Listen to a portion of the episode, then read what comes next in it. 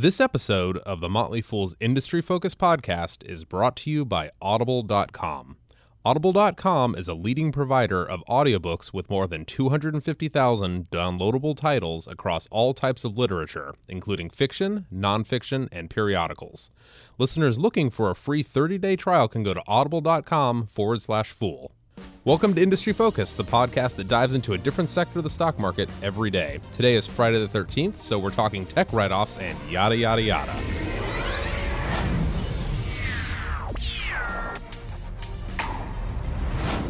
I'm joined today by Dylan Lewis, but before we dive in, we are going to play a short clip. Is this my stereo? Oh, hey, you got it. Hey, what happened to my stereo? It's all smashed up. That's right. Now it looks like it was broken during shipping, and I insured it for $400. But you were supposed to get me a refund. You can't get a refund. Your warranty expired two years ago. So we're gonna make the post office pay for my new stereo now? It's a write off for them. How is it a write-off? They just write it off. Write it off what? Jerry, all these big companies, they write off everything. You don't even know what a write-off is. Do you? No, I don't. But they do. And they're the ones writing it off.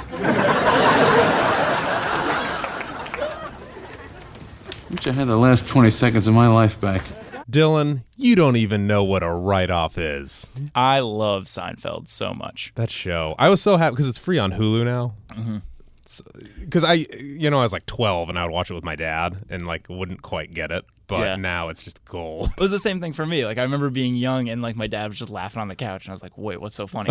You know, it was like way over my head. But uh, I was I was downstairs in the gym running on the treadmills like maybe like two weeks ago, and that clip played. You know, it was that Yeah. episode, and I was just like, "But we have to do a show We about have to this." do a write off episode. Yeah, no, it's like because I'm sure that's how the majority of people feel when they when they hear someone talking about a write off. Right. Um, so, what is the technical definition of a write off to the IRS, or how would you explain it to the layman? Yeah, so like most people, when they hear write off, they're thinking about like a tax deduction, right? So it's like something that lowers their taxable income, Right. Something like that. Um, Kramer in this clip, um, I think he's talking about line items that are designated to account for like shrinkage or like damaged products. I don't think he knows what he's talking about.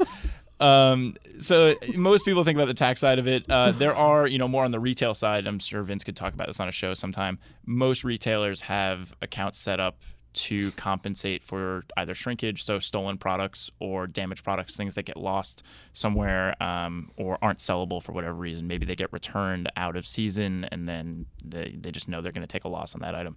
So so there's some notion of a write off there. Uh, but today we're going to be talking about uh, more corporate side write-offs, less personal ones, and a couple and a couple really big ones that have hit the tech sector. Um, okay, so Kramer, obviously a moron, doesn't know what a write off is. We know that's basically just writing off, you know, for corporations. Um, are there any major types that we should know about? Because you obviously have the the broader, just the oh, we took a loss or something. But what about like accounts or just not being paid for something? Yeah, more on the investing side and looking at companies. I think one of the big ones to be aware of is this idea of like an uncollectible account. And so uh, when you have companies working in a B2B setting, you know, they'll have customers and a lot of them will have available lines of credit. And so, you know, it'll be, you know, they'll have terms like 210 net 30 or something like that. Um, you know, it's like you pay in a set amount of time, you get a discount. Beyond that, you pay the full amount. Right. Um, Oh, I remember doing that stupid yeah, does stuff in accounting class. does that ring true to Oh, like your uh, your accounting classes in Yeah. college? Yeah. And so basically, the way that works is they've made the sale, uh, but for accounting purposes, they record the transaction in their accounts receivable portion of the balance sheet. right. And accounts receivable is basically an asset line item that says, "We made this sale. Yep, like it's there, but we don't have the cash yet." Right. And so the idea is like once you get paid, you have that money in cash. Right. So you would reduce the amount from accounts receivable. That money would go to cash. Everyone's happy, right? And this is just for everybody to know, like these you'll find this on every balance sheet basically. Yes. Like everybody pretty much has accounts payable and accounts receivable. Mm-hmm. So and it just it keeps business flowing, right? Right. Like you don't always need to have the money on hand to pay whatever you're paying. If you have a long-standing relationship with a supplier, you've built up trust. They know that you're going to pay. Um, of course, there's always the situations where people don't pay, right? And that's where you run into issues. Um, most major companies have an estimate of bad receivables, and so you know it'll typically be on a time frame basis, so they know you know 95% of receivables that are still within the first month are going to be paid 90% within Right. the first six months and then you know if something has been outstanding for more than a year there's probably, Probably like not a getting it, 50% so, chance yeah. of getting paid or 30% chance of getting paid so uh, that is kind of built in that way but um, one of the ways that this also kind of manifests itself and um, is something that investors might want to be aware of is uh, is when you have a company fi- filing for bankruptcy Oh man. and so so a very high profile example of this that applies to tech is uh, Circuit City's bankruptcy in 2008. Got it. And yeah. so at the time they'd had debts uh, I think around like 2.3 billion or so. Mm-hmm. And you look at their major creditors at the time, not surprisingly a lot of major tech companies, right? I mean Right. that's what they were selling. And so uh, you just Dell, HP, Microsoft, all those guys. Yeah. yeah, the, the biggest one was Hewlett Packard, uh, who was owed uh, just under 120 million dollars. Wow. Yeah, Samsung. It's a lot of printers that they gave them. yeah, right. Samsung was like 116 million. Uh, Sony was uh, about 60 million. And so the thing to be aware of here is if you see a major retailer or a major distribution outlet for, you know, hardware manufacturer or whatever going out of business, those companies probably aren't going to be collecting 100% of that money that they're owed right. if they're lucky, they're probably going to get about half, right? But realistically, there are some times where you're just getting pennies on the dollar in these Right, situations uh, with these uh, bankruptcy settlements. And for a company like HP, Samsung, Sony, these are huge companies. It, Right. It's not going to have a meaningful impact on them. But um, there was another creditor on that list, Garmin, who uh, there was like some They need you the money. some impact felt. Yeah, I mean, they were only owed about 15.4 million, but um, you know, analysts at the time expected that it could impact them on like a six cents per share basis if they weren't able to collect on any of that balance. Uh, and you know, at the time, That's time, meaningful. Yeah, at the- Yeah. and Circuit City at the time was about uh, a little bit under two percent of Garmin's sales. So, depending on the size of the company and the relationship they have. Um, you know, it's something that you definitely need to be aware of. But yeah, but and not only that, but when that retailer goes away, I mean that's a two percent swing in your revenues. Mm-hmm. I mean that's you know that definitely happens. It's always funny to me what uh, it doesn't happen a lot, but uh, in another retail situation, not a tech one, but um, J.C. Penney two years ago when they were like you know the word bankruptcy was being thrown around, even though they didn't. Um, holiday season ran around and they actually did a share sale just so they would have the cash on hand so that their people would send them clothes to sell at Christmas time Yeah. they were like everybody was like no we're not going to send you clothes like you know ralph lauren wanted to make sure they're going to get paid and they were like kind of withholding and it's like i don't know anyway Yeah, and another example of that going on right now outside of the tech space, but if you look at Sports Authority, two of the largest creditors um, in the publicly traded sphere for Sports Authority are Nike and Under Armour. Right. And so, you know, the idea is they've given them supplies and they're waiting to get paid for them. And so, you know, it, that is a story to watch if you want to see how this topic develops a little bit and just get a better sense of it. Watch the news items as they relate to that bankruptcy, and I think it'll do a really good job illustrating that. awesome all right so before we move on here at the motley fool we talk a lot about investing and every now and then we recommend books services and other great ways to educate yourself listeners looking for a free 30-day trial can go to audible.com forward slash fool A great way to do that is, of course, audiobooks, which is why we're so excited to be partnering with Audible.com. As I mentioned before, they have over 250,000 fiction and nonfiction titles, one of which is a book that I've recommended to Dylan numerous times, which is Adventure Capitalist by Jim Rogers. Yeah, you you've really sold it. I got to be honest. It was it was from I haven't not tried it because of my own reluctance. It's been I've been listening to some podcasts and stuff, but I've gotten through that backlog and I'm excited to give it a shot. Can you give us like two sentence description on this? Uh, two sentences. Um, Jim Rogers was a hedge fund manager in the 60s and the 70s. He was actually the first business partner of George Soros, um, the hedge fund manager that uh, lives in uh, works in New York. But um, Jim Rogers retired in like 1980, and in like 19, and so he has like 100 million dollars, and he just hangs out now. But um, and he writes books and all this stuff. But uh, he went around the world twice. 130 140 countries the first time was in, in the early 90s and he did it on a motorcycle with his wife Wow. And he writes about his journeys when he just learns about investing in each of these countries. And it is awesome because he did it again in a car this time in the book adventure capitalist.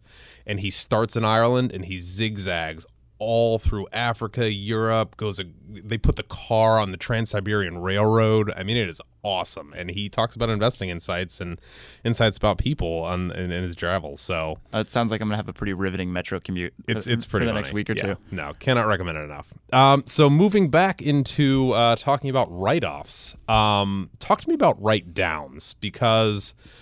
Uh, people do need to estimate, uh, especially in tech. You know, you invest and you're like, okay, we're going to spend a billion dollars making this new computer chip, and oh, it doesn't actually work. like, what? How does that happen? Yeah. So with write-offs, uh, in the previous example of accounts receivable, you thought you were getting X amount, and you actually wound up getting Y amount, and you had to write down for that. It's a similar idea with write-downs. Um, and most of the time, you see this with acquisitions or in the goodwill space, where um, what you thought was worth X is actually worth Y. That's the best way I can explain Right. it for you. Um, and uh, just as a refresher, we've actually talked about goodwill a little bit. I think we did the show "Everything You've Ever Wanted to Know About Tech, but We're Afraid to Ask." Right. And uh, we talked about Facebook's goodwill with the WhatsApp acquisition.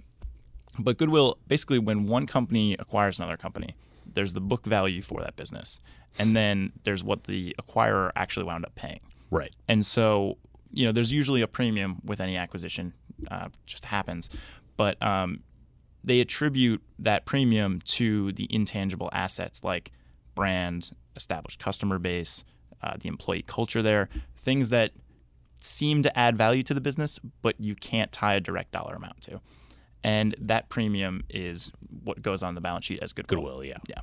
And so, of course, you either wind up realizing that value or you don't, right? At some time, Right. you have to pay the piper and say, all right, well, turns out it didn't really work out. Or, whoa, like maybe in the case of Facebook and Instagram, like this has been gangbusters for us and Right. it's been incredible. Well, yeah, on WhatsApp, I it's actually funny to me. WhatsApp keeps yeah, adding users and everything, and I'm starting to wonder, like, actually, will they get about 20 billion in value out of that? That'd be cool. Anyway, um, do you have any bad examples for us? yeah. So, in the case of Microsoft's Nokia acquisition, What's Nokia? I'm kidding. yeah, right. Uh, oof. Uh, so in April of 2014, Microsoft acquired Nokia's phone unit, and they bought it for about 9.5 billion. I didn't know it was that high. and that inc- that does include 1.5 billion in acquired cash. Whatever. So so depending on how you see it stated, it might be closer to 8 billion, uh, as reported by some outlets. And this was, of course, a deal in the Steve Ballmer regime of He bought Skype for eight billion dollars too. Do you remember that? Anyway, Yeah. And so uh, Satya predecessor, of course. And uh, this was obviously a flop. Um, Microsoft's smartphone business uh, just has not done well. It hasn't gained market share. It hasn't gained traction. And um, it's just kind of floundered and lost money. And so in July of 2015, the company announced they were going to take an impairment charge of 7.5 billion related to the phone hardware business, which is the Nokia acquisition. Like that, that Right. was their phone hardware presence, right? And so uh, this write down actually caused Microsoft to incur its largest ever quarterly net loss, Wow. Yeah, I which is can. incredible. Yeah. And you know, so you see these things on the balance sheet, something like goodwill, and you're like, okay, well, it's kind of like a kicking the can down the road type approach to accounting for things. But at the end of the day, the companies have to come to terms with what they own and what it's worth. Yeah. And, and that's where you see these large impairment charges coming in. And so this is a, a, write down as it relates to an acquisition. So, uh, taking a step back, just as investors, um, and just philosophically, what do you, how, how do you, how does Dylan Lewis treat an, a, a loss like that from Microsoft? Like, what do you think when you see that? So this was telegraphed, and uh, they investors knew what to expect. So when they had their conference call, uh, it was not this huge shock, Right. Which is good. I mean, like, that, that's what you want to do as a company. You want to really message it and make it clear. My personal thoughts: if you see a company carrying a ton of goodwill, you need to be aware that this is the downside of something like that, right? Um, there's a big difference between actual value and unrealized value, and and I think that that's just something to be aware of. So if you're looking for a teachable moment here, you're not always going to be able to see or really easily project how an acquisition might pan out. But if you see a company has a ton of goodwill on their balance sheet, then maybe you just need to pump the brakes a little bit. Got it. Cool. All right. Thanks for your thoughts. I'm going to plug our Twitter feed briefly, Sean, Oh man, just because I have to. You've been doing this all week. yes. And uh, so I have a special trivia question for listeners. Uh, we have uh, a little trivia tidbit we came across on the show. And we thought it'd be more fun to just ask you guys and see if you could find it. Um, so, what is the largest goodwill write down in history? If you know or if you can find the answer, tweet it at us at MF Industry Focus. Uh, we will probably just retweet the first person to Yeah. uh, to find it. Um, also, I just want to give a special shout out to uh, Nagarjuna S, uh, who correctly guessed the break even number of burritos at Chipotle's first location. That was something we tweeted out earlier that week. That was 114 burritos, Oh my god. which is crazy, right? What is it? What do they cost? Eight bucks each? Seven? yeah, but this was also a long time ago. A while ago, yeah. Yeah, and rent was probably a lot. I think his rent, his monthly rent was like 850 bucks. Got it. something like that. Um, so just to specify the the question of the day today, it's corporate America history, not like other write downs. Yes, I, I'm not accepting like sovereign debt write down. Well, I, I, I was going to be like, well, the British monarchy probably had to write off the 13 colonies. That would be pretty big. no, this this has happened within the last, we'll say, Yeah. 30 years. Uh, hint, it's a rather large number. Yeah, it's huge. it, it makes the Microsoft Nokia acquisition look like peanuts. Peanuts, yeah. Yeah. All right. Well, uh, thanks again, Dylan. Always a pleasure, Sean. See you later. Well, that is it for us, folks. If you're a loyal listener and have questions or comments, we would love to hear from you. Just email us at industryfocus at fool.com. Again, that's industryfocus at fool.com. And as always, people in this program may have interest in the stocks they talk about, and the Motley Fool may have formal recommendations for or against those stocks, so don't buy or sell anything based solely on what you hear in this program. Dylan Lewis, I'm Sean O'Reilly. Thanks for listening, and yada, yada, yada.